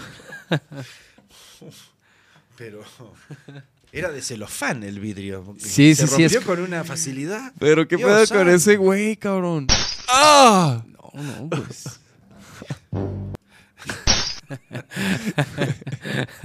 Aparte lo atraviesa, o sea, o sea, ve, güey, Pobrecito. como, como atravesando muros así. Hijo, güey, qué chingadazo, güey. qué- Y luego, ¿qué iba haciendo el güey? No, iba, o sea, él juraba, él juraba que estaba abierta la puerta. Y qué peligroso, porque no, te, te puedes quedar sin ojos, man. Sí, se quedó ahí Mira cómo se, incrustado. asti- cómo se quedó astilla toda la parte de incrustado. arriba. No mames, Qué sí, peligroso. Pobre güey. Esperemos que no se haya lastimado seriamente. No, no, no. A ver acá. Ah, en Esto- un show. A ver todos qué pasó. Todos estos acá? videos. A ver. Mira, este, este es el Gus. ¿Alguna vez te pasó? Cuando tocó con Zoe. ¡Ah! Este es el que ya había visto, pero ¿sabes qué, güey? No, no se alcanza a ver, pero el vato, se- o sea, va y canta, güey. Y, y sigue como si nada, ¿no? Mira, Ajá. Ahí se para, mira, se para. Sí, Vamos, sí, acá sí, no mire. pasa nada. Sigue el coro. Ay, güey. Aparte, aparte es un, es un ligero escorpión, ¿acaso? Lo que tenemos aquí. Ay, Dios. Qué golpazo. Qué feo cuando pasa eso, ¿no? Es que mira, mira. uno- uno se tiene que levantar la y seguir como si nada. Es que mira, mira, ¿sabes? ¿Sabes qué? ¿Sabes que es un buen chingazo, güey? Cuando, cuando ves que suelta la guitarra. ¿Sabes cómo, güey? Porque, güey, nunca sueltas la guitarra por, por más cabrón. Y ahí, güey, ve, está haciendo un Cristo. Es que mijo. quedó, quedó desparramado Sí, arriba del sí, bafle, pobrecito. Oh, mira, en, la- en, la- en el diablito, en la llantita. Sí, no, no. Quedó Qué, ahí. qué. Aparte, aparte sí, güey, cae. O sea, se da en la mera, en la mera esquina. No, no.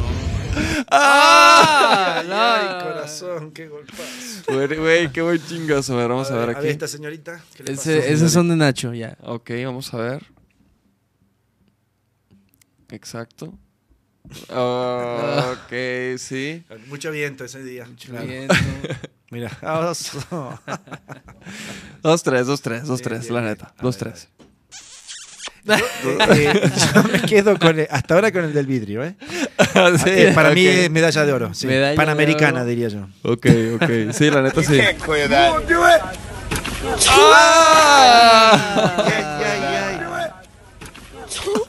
Bueno. Eh, sutu- Pero- Sutura. Ahí sutura. Hay que suturar, creo yo.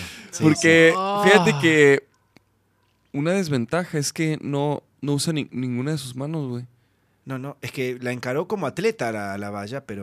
No, ah, no, no, no. mira más ahí, ahí. No, ahí justo es Ese, una ar- zona de ese sutura. arqueo, Sí, ese sí, sí. arqueo. Mira, ah, Yo, doctor, suturo, ¿eh? No lo dudo. Güey, aparte es como, como, como de esos caballos, digo, de esos toros este, mecánicos, güey. Sí, queda, ah, queda como... chingazo. Pum. Ay, güey.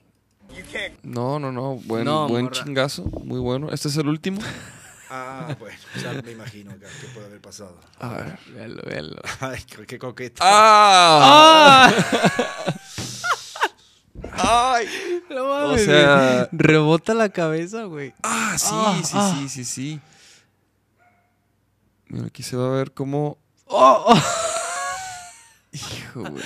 No, no, no. Ve, Oh. se, se hunde, güey. No, mames. O sea, se hunde el piso, güey. ¿Qué pedo con esto? ¡Oh!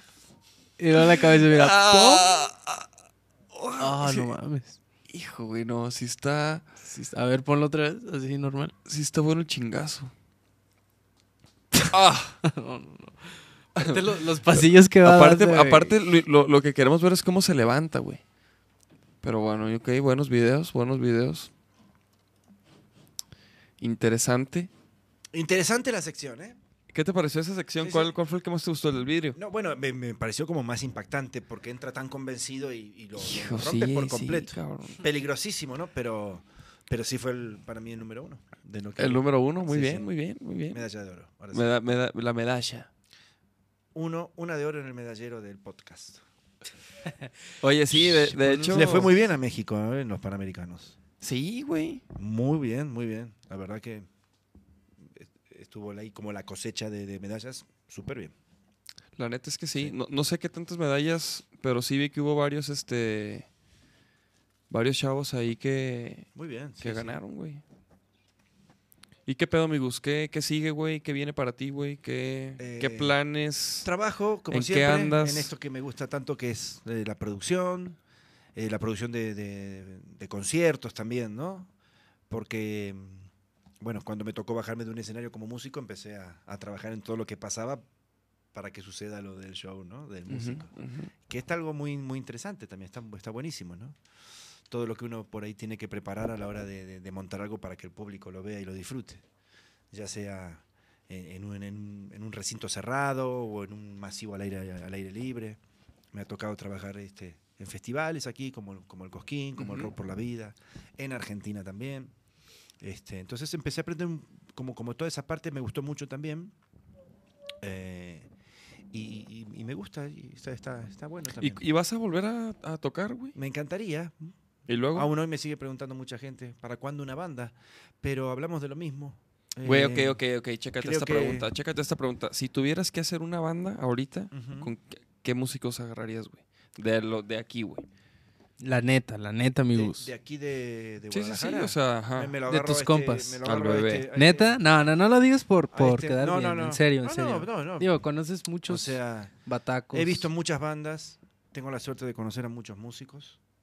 Pero ¿a quién Este, agarrarías, güey? O sea, vale, madre, diga. Bueno, o sea, pa- para empezar armaría una banda, obviamente, de rock. Ajá. Eh, a mí me gusta mucho el rock este también alternativo. Me parece que acá Nacho tiene, tiene como todo lo que se necesita para tocar rock, con baterista rocker, escena, pegada, te lo he dicho muchas veces, ese timing, bueno, un montón de cosas, ¿no? que, que me parece que un baterista de rock tiene que reunir. Me haces acordar mucho a Martín Carrizo en la época de Animal. Creo que en algún momento también te lo compartí. Entonces, bueno, Sí. Él es, él es un baterista de rock, realmente. De los que conozco y, y que tiene como, como eso, ¿no? Gracias, amigos. Después, este. eh, Pues tú en el bajo, ¿no? y si me dan chance, yo tocaría el bajo. No, no, no, sí, obviamente, obviamente tú el bajo y coros, no sé, o sea, pero por Eh, ejemplo, guitarras, ¿cuántas? ¿Una, dos? Y eh, el, el Power Trio me, me gusta por lo que por el desafío que propone. O sea, sonar contundente en un trío está bueno, ¿no? Porque Sí. cada instrumento tiene que tener un empuje y una dinámica muy Es una especial, presencia. este, muy importante para sonar contundentemente, ¿no? Entonces por ahí a lo mejor un trío sí, sí. O sí, sea, una sí guitarra. ¿Guitarra? Una guitarra y un vocal. ¿A quién, a quién Aparte. agarrarías? Guitarrista, no sé, ahí sí tendría que como que, que, que hacer ahí. Di un- dos, güey. un- un est- un O estudio un di poquito así. más. O sea, ¿qué- varios, ¿qué, di qué varios. guitarristas para eso, güey? Dirías tú, ah, mira, este güey. Como de, de, de ese palo, por ahí a lo mejor. O sea, para tu banda, ¿a quién le dirías? Así de Sí. que, ah, me gustaría... Es, es como un Dream Team imaginario, güey. Sí, claro, claro, claro. Este. Vos, vos podrías estar ahí sin, sin ningún problema. Em, Al lado de. ¿O quién más? que otro, otro que digas así, eh, que... mm, me pusiste en un aprieto. Digo, por una cuestión de estilos, porque hay, hay, No, hay, hay, pues, hay guitarristas acá que están increíbles y que tienen un feeling para tocar buenísimo, ¿viste? Em, pero también, a lo mejor que no sea tan talentoso, pero, pero que sienta el rock and La roll. base así que... Y sobre todo en, en este estilo que, que sé que les gusta a ustedes, que yo comparto muchísimo, de, de- de afinar un poquito más abajo para darle más presión, ¿viste? Eh, realmente también, que sea gente que, que vibre. Y cuando, por ejemplo, los veo tocar a ustedes, o sea, está eso, ¿viste? Sí, Eh, en el escenario vez- está eso. Y eso se transmite.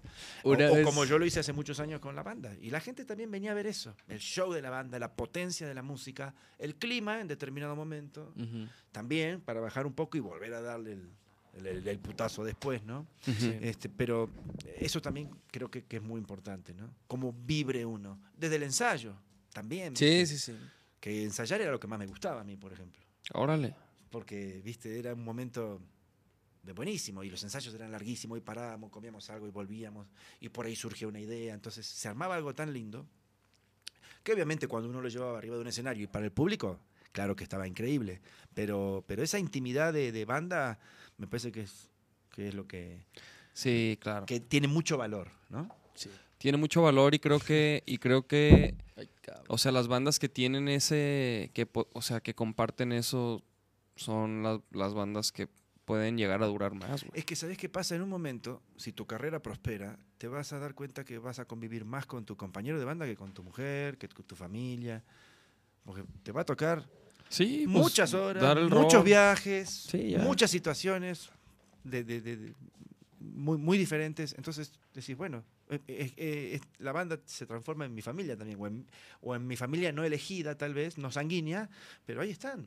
Y, y a ustedes les está pasando y a un montón de otras bandas, ¿no? Que, que traen ya muchos años juntos y, y esa relación también está buena. Sí, sí, vale, sí. vale muchísimo. Entonces, Sí, la neta sí, la neta es que esa relación, o sea, sí, son relaciones, eh, o sea, que, que creo que determinan, o sea, que una banda pueda llegar a durar mucho tiempo. ¿no? ay, aparte si esa base también está sólida el día de mañana cuando realmente te empiecen a pasar cosas importantes, también te aterrizan los pies, ¿no? Porque hay muchos que, que despegan cuando llega la, la fama.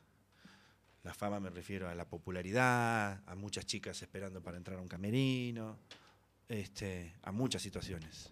Porque No, también no. se, a- a- hay muchas ofertas de todo tipo, entonces si uno viene como, como una base real, genuina, de una amistad sincera, de compartir la música que es la base, es la génesis, este, es como el eslabón número uno de la cadena, todo lo que más pueda llegar, si esa base está sólida, No. te hace también transitarla como con otra lucidez, como Sí. con otra eh, tranquilidad, digamos, ¿no? Y creo que eso también es importante y es lo que hace que, que cuando llegue ese momento no, no, no, no perder los pies sobre la tierra, ¿no?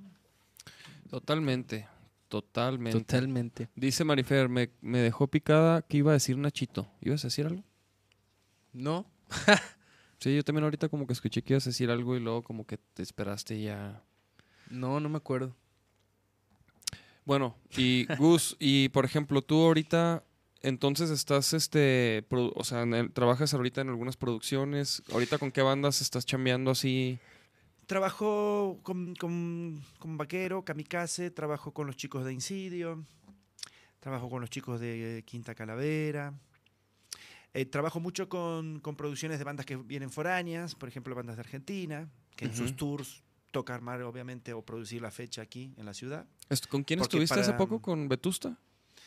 ¿O en ese no? Eh, no, eh, ahí nos fuimos juntos a, a Costa Rica Ajá. ese día, Sí. que, que estuvo Vetusta Morla en, en el Diana.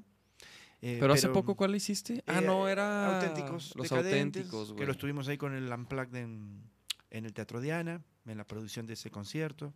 Ahora vamos a hacer Pericos en octubre. Eh, pero he trabajado con, con No Te Va a Gustar de Uruguay, con los Caligaris, con los Babasónicos, bueno, con un montón de bandas que vienen desde Sudamérica, muchas bandas de Colombia también, y que obviamente a la hora de armar su, su tour po- por, el país, eh, Guadalajara es una parada obligada, ¿no? Ujú. porque es una de, los, de las principales ciudades. Es como si te vas para Argentina, tenés que hacer mínimo Buenos Aires, Rosario, Córdoba y alguna otra ciudad más importante de las grandes, ¿no? Ujú. Entonces siempre trabajando en la producción, que es algo que, como te digo, también le agarré como el gustito y me gusta, me gusta mucho. Pues, güey, deberías de regresar a los escenarios, papá. Pero tocando, mijo. Sí, claro, es que no hay otra forma. No, no, de presentador, no. la única manera de, de- de volver a un escenario es, obviamente, tocar, sí. Sí, sí. Y, y eso siempre está. No, pero me refiero porque pues estás en los escenarios, estás ahí a veces chambeando, vas con, con nosotros has ido y pues estás ahí, güey, ¿no? O sea, pero... A punto de. Ajá, ¿eh? A Sí. punto de, de Sí, no. agarrar ahí. No, y aparte también, ho- honestamente, siempre se extraña, sobre todo después de haberlo hecho durante, durante tanto tiempo y tantos Y a años. ese nivel, güey, ¿no? Y, y a un nivel que fue realmente muy, muy, muy interesante, que como te digo, nos llevó por un montón de situaciones muy lindas, ¿viste? Muy, muy buenas. Entonces, sí, sí, queda siempre esa espinita ahí, obviamente. ¿Y tienes rolas así que, que hayas hecho o, o riffs o tienes ahí? Eh, bueno, de, en el de la- baúl. de la época de, de la banda, casi todo lo, lo componíamos entre los cuatro, ¿no? y no tienes nada este- nuevo tuyo así que Hay esperando. algunas cosas ahí atesoradas, algunos Unos riffsitos. riffs así que, que, Sí, que sí, todavía sí. le das o escuches y dices. Sí, sí, "Mm, y que si le das una bueno". vueltita de rosca en un ratito se puede transformar en algo muy interesante. Sí, sí. Ah, pues luego, luego, mijo, ¿eh? A ver, a ver si, si podemos, si armo banda, abrimos un show. ah, Sí, sí, perro. Y que se llamen los, los orejones. Culo. Los greñudos. Pero bueno, uno nunca sabe ¿eh? también. La verdad que mi- mientras haya vida y salud, todo puede suceder. Este, entonces, tampoco es algo que yo descarto. Sí, Sí. me gustaría encontrar gente eh, genuina desde el lado de, de querer ponerse como, como, La el, camiseta. como el overall y trabajar en serio, desde cero, como, como debería ser. Que a veces es lo más difícil de conseguir. Pero, Eso es lo más difícil de. Creo que eso Pero es una. si daría de con las esa más- gente, cuidado. ¿eh? ¿Ah, ¿Sí? Sí. ¿Sí te, ¿Sí te echas el clavado otra vez? Sí, sí, claro, con, con- con mucho gusto, ¿cómo no? Sí. Estaría buenísimo, güey. Pero que esas ansias no, no duren seis meses, ¿viste? O un No, año. Claro, claro. se- Eso es lo más como, difícil. como estabas ¿no? con la banda, la tenías ya lista, grabada toda, pum, ya no hay más banda, pero ¿qué pasó? ¿No se supone que querían tener una carrera de esto? Es que sí, la, la- la verdad es que mucha gente, o sea, lo quiere, pero en, pero quiere Pero el muy sueño. rápido, O sea, y lo, muy lo- rápido. lo quiere así como, como, ah, algún día, ¿no? Pero Claro, no Porque yo te podía preguntar ahora, ¿dónde ves a Vaquero Negro en los próximos cinco años? en los próximos cinco años. Claro, o sea, casi el doble de edad que la banda tiene. Eh, Pues ya, por y ejemplo, ojalá que en un gran lugar, porque si siguen trabajando de la manera en que vienen, creo que eso tiene que llegar inevitablemente. Pero, pero ya te estoy poniendo como, como un umbral interesante, es decir, dentro de cinco años. pues cinco años ya, por ejemplo, ya haber llenado el Diana, este, ya haber hecho un, un lunario, a lo mejor ya tirándole un Metropolitan, mamón. ¿En cinco años? Una gira nacional, real. Cinco años. O sea, O el auditorio. Ah, no sé, se me hacen muy poquitos. se te hace muy poquito llenar el Metropolitan. En, cinco, años. En tres. No, se me hace muy poquito tiempo. O sea, Ah, se te hace muy poco tiempo para haber hecho ese. Para poder convocar esa gente. Y todo estará en Pero función de. quién sabe. bueno, no sé, a mí, porque, a porque mí me da esa como a veces, sensación. O sea, a veces sí, bueno, yo, yo, yo soy de los que cree que si le das y le das y mantienes la disciplina y la constancia, o sea, el crecimiento de repente es como exponencial, güey. O sea, de repente empiezas a también entrar en, con- en canales y hacer, y por ejemplo, colaboraciones con gente que también, o sea, está más, en otros tiene más trayectoria, tiene más seguidores. convocatoria. Sí, eso también, eso también O es, sea, es importante, ¿no? Eso, y, y- y ayuda mucho. Sí. Pues digo, pues qué, Joto, ¿qué? ¿Qué traes, güey? Cinco años. ¿De qué? Ah, no, no, sí, o ¿Tú cómo sea, ojalá, ¿Tú, güey. tú, tú cómo ves a Vaquero en cinco años, güey? O sea, ajá, más Y bien luego, llenar- no, llenando el, el rooftop. Mames, güey. y lo llenando el Foro Independencia. O sí, o sea, no, ¿tú no, no, ves? pues, o sea, creo que un Metropolitan se me hace mucho, nada más, o sea. Mm, no, a mí no se me hace en cinco años, güey. Creo que, creo que, no manches. Es yo que creo cada que- vez el año más, se me pasa más rápido. Yo creo que, en, yo creo que en cinco O años sea- tenemos que llenar algo así. Sí, sí, sí, obviamente, pero digo que cada año se me pasa más rápido y como que me imagino cinco años y digo, mm, no sé. O sea, cinco años, pero de, de hacer En giras- cinco años vas a tener 30. Aparte también cuando, cuando uno tiene un ritmo, cuando uno tiene un ritmo de trabajo importante, Exacto, o pasa sea, rápido, ¿eh? Cinco años y, también te los avientas así de que Claro. en todo México, yendo a los, a los lugares eh, de provincia, Sí, claro. o sea, haciendo como la chamba, en cinco años, pues sí, o sea, si haces esa chamba, sí, sí llenas un Metropolitan. Pero si estamos así como, como a este ritmo, creo, o sea, creo que para que pase eso debemos acelerar un poquito el... Bueno, el eso también es un buen ejercicio para, para que hagan, ¿no? Como un balance. Sí. ¿Dónde estamos? ¿Dónde nos vemos? Esa proyección. ¿Y qué tenemos que hacer para tratar de que Pero eso bueno, suceda, ¿no? Creo, creo que Eso es eso, bueno. creo que eso es lo que tienen que hacer todas las bandas, ¿no? Sí, sí, O claro, sea, y- claro. y- Ahora y- estamos hablando específicamente del ejemplo de ustedes, pero es aplicable a todos. Sí, sí, pero, pero es una muy buena pregunta porque nosotros sí lo vemos así, güey. O sea, sí decimos, bueno, este año nos gustaría hacer esto, esto y esto. Por ejemplo, sacar el disco, güey. Queremos sacar nuestro primer álbum, güey. Como, como, como el primer LP. Sí, sí, sí, sí. O sea, Claro. el primer bebé. Y la neta va a ser. Y la neta, y la neta va a ser un super disco, güey. O sea, la neta, todas las rolas están chingonas. Es, es un disco como para, para tocarse en vivo. Son rolas para aprender a la raza, güey. Entonces, va a ser nuestro primer nene como banda. El primer este, baby oficial. El primer baby oficial. Y, y que está bueno también. ¿eh? y pues digo, eso es por ejemplo este año. El año que entra también tenemos algunos, algunos planes. Y así, güey. O sea, nosotros sí siempre estamos pensando cómo, cómo podemos Seguir creciendo. seguir creciendo. Seguir seguir- creciendo, pero eso. de una manera real también, ¿no? Digo, Eso, a eso es lo que, eso es lo que decía, güey. Creo que, creo que tienes que ser realista. Si estás empezando, a lo mejor decir, no, en cinco años voy a llenar el Metropolitan, pues no sé, o sea, a lo mejor puede ser un poco, un objetivo un poco este difícil de alcanzar para una banda O- que o- o está pre- o empezando. pretencioso, pero a veces también. Todo puede pasar, ¿no? El Eh, caso es que ¿Cómo no? Claro. tiene que haber el trabajo, ¿no?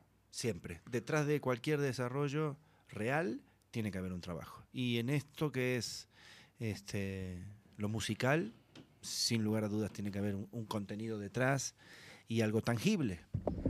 Para que cuando llegues a ese momento, que ojalá sea pronto, de una convocatoria importante, de llenar un recinto grande, digan, bueno, pero estos chicos vienen hace un montón de tiempo y han hecho esto, esto, esto, esto, esto, esto y esto. Pues así va a ser, cabrón. Muy buen cover.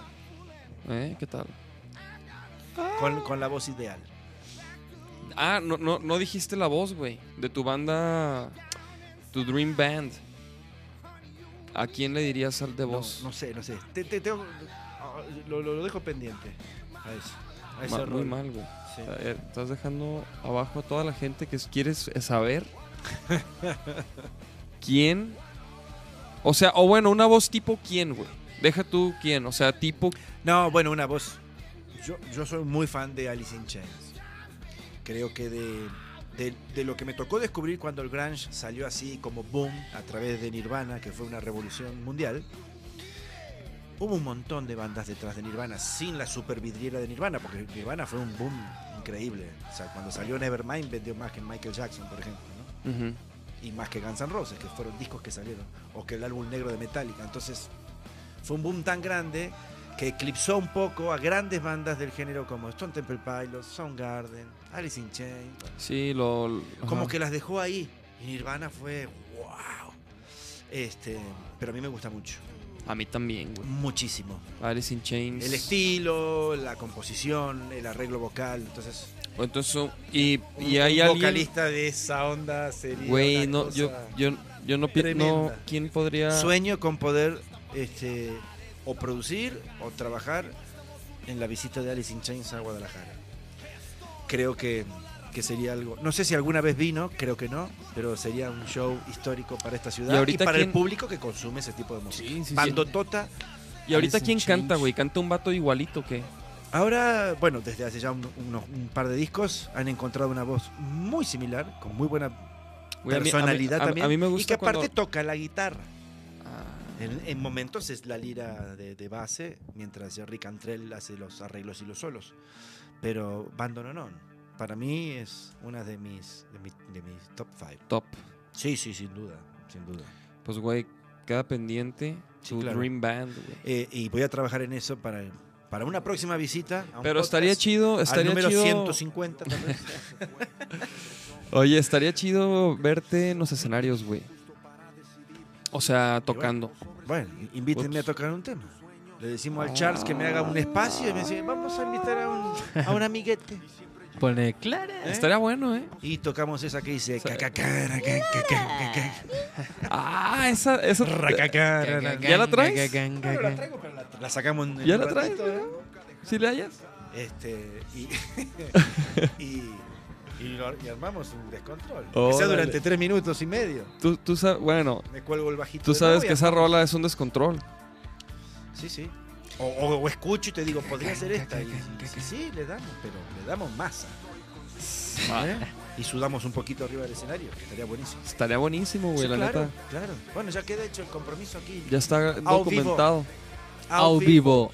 Pues ya está, mira, ya, va- ya llevamos más de, más de hora y media. Vamos Es, a. que, es que se pasa muy rápido la charla porque estuvo, estuvo, buena. Estuvo muy buena, Sí, cabrón. claro. La neta, Espero eres, que le haya gustado a la gente también. eres este, una persona, o sea, está bien chido, güey, que apoyes y guíes a los, a los nuevos talentos porque estás muy, muy completo, güey, en tu, en tu formación musical. O sea, creo que conoces desde, desde el punto de vista del artista hasta el punto de vista de la producción, el punto de vista de como del management, como de la, de la propuesta, o sea, como que tienes todos los ángulos muy desarrollados, güey. Hay como una visión un poquito más integral, tal vez, de, de- de todo lo que tiene que, que contemplar un proyecto para que pueda empezar a dar sus pasos y, y con suerte empezar a consolidarse, ¿no?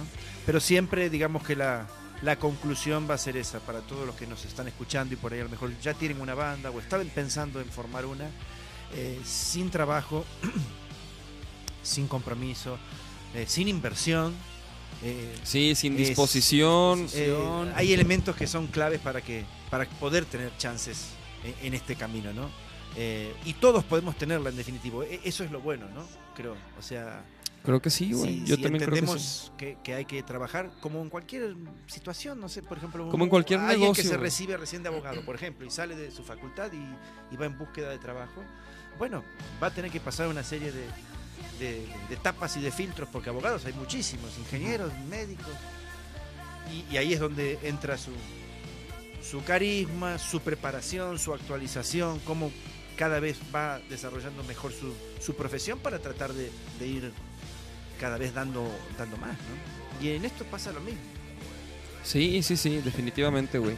Pues cabrón, qué chido. Muchas gracias por la Que le invitación. caíste. chicos. No, hombre, Gus. Todo Mi un Gus. placer Sal- tenerte aquí. Un saludo grande a toda la gente Saludo que se conectó también para compartir con nosotros la charla. Y bueno, para los que están viendo, el miércoles vamos a estar con los Dynamo en, en su podcast. Vamos a Ah, estar qué ahí. bueno. Saludo a los chicos también de Saludos a los Dynamo que están haciendo buena música también. Y ahí vienen cha- Ah, chambeando mira, aquí está el Jorge de Dinamo. Dice: Nos vemos el miércoles, locos. A huevo, ahí vamos Ahí a estar con vemos. los Dinamo. Buen En George. su, en, su, en su Dinamo TV. Vamos a estar ahí armando el desmadre. Chido a todos los que se, se conectaron. Voces Adictivas con Vero Arevalo. Saludos Verito. a Vero. Un saludo para saludos, Vero. saludos a todos. Saludos a todos, chavos. Gracias por conectarse. Nos vemos el próximo lunes que va a estar aquí nada más ni nada menos que Enrique Blanc. ¿Qué Enrique tal, Blanc. eh? Viene Enrique Blanc. Viene No Enrique manches. Blanc Buenísimo. a dar clase, va, va a traer música. Va a traer bueno, música, bueno. va a traer bueno, yo botella. algo, pero, Fíjate que pero ya... está, bueno que queden cosas pendientes porque eso significa Sí, que habrá güey. otra invitación. Claro, claro. Mi Gus, va a haber No, más. una hora y media no es suficiente para Igual, abarcar eh, todo. nos pero- podemos despedir ahora que, que hagamos el cierre con un videito. Claro, y elijo claro. un videito. Claro, claro, claro. De YouTube. Eh, sí, sí, de YouTube. Ahí A ver, ¿qué? Buscamos, buscamos esto que estábamos hablando recién, Alice in Chains. ¿Quieres, ir- ¿quieres irte con un tema? Nos vamos con un tema que se llama Stone.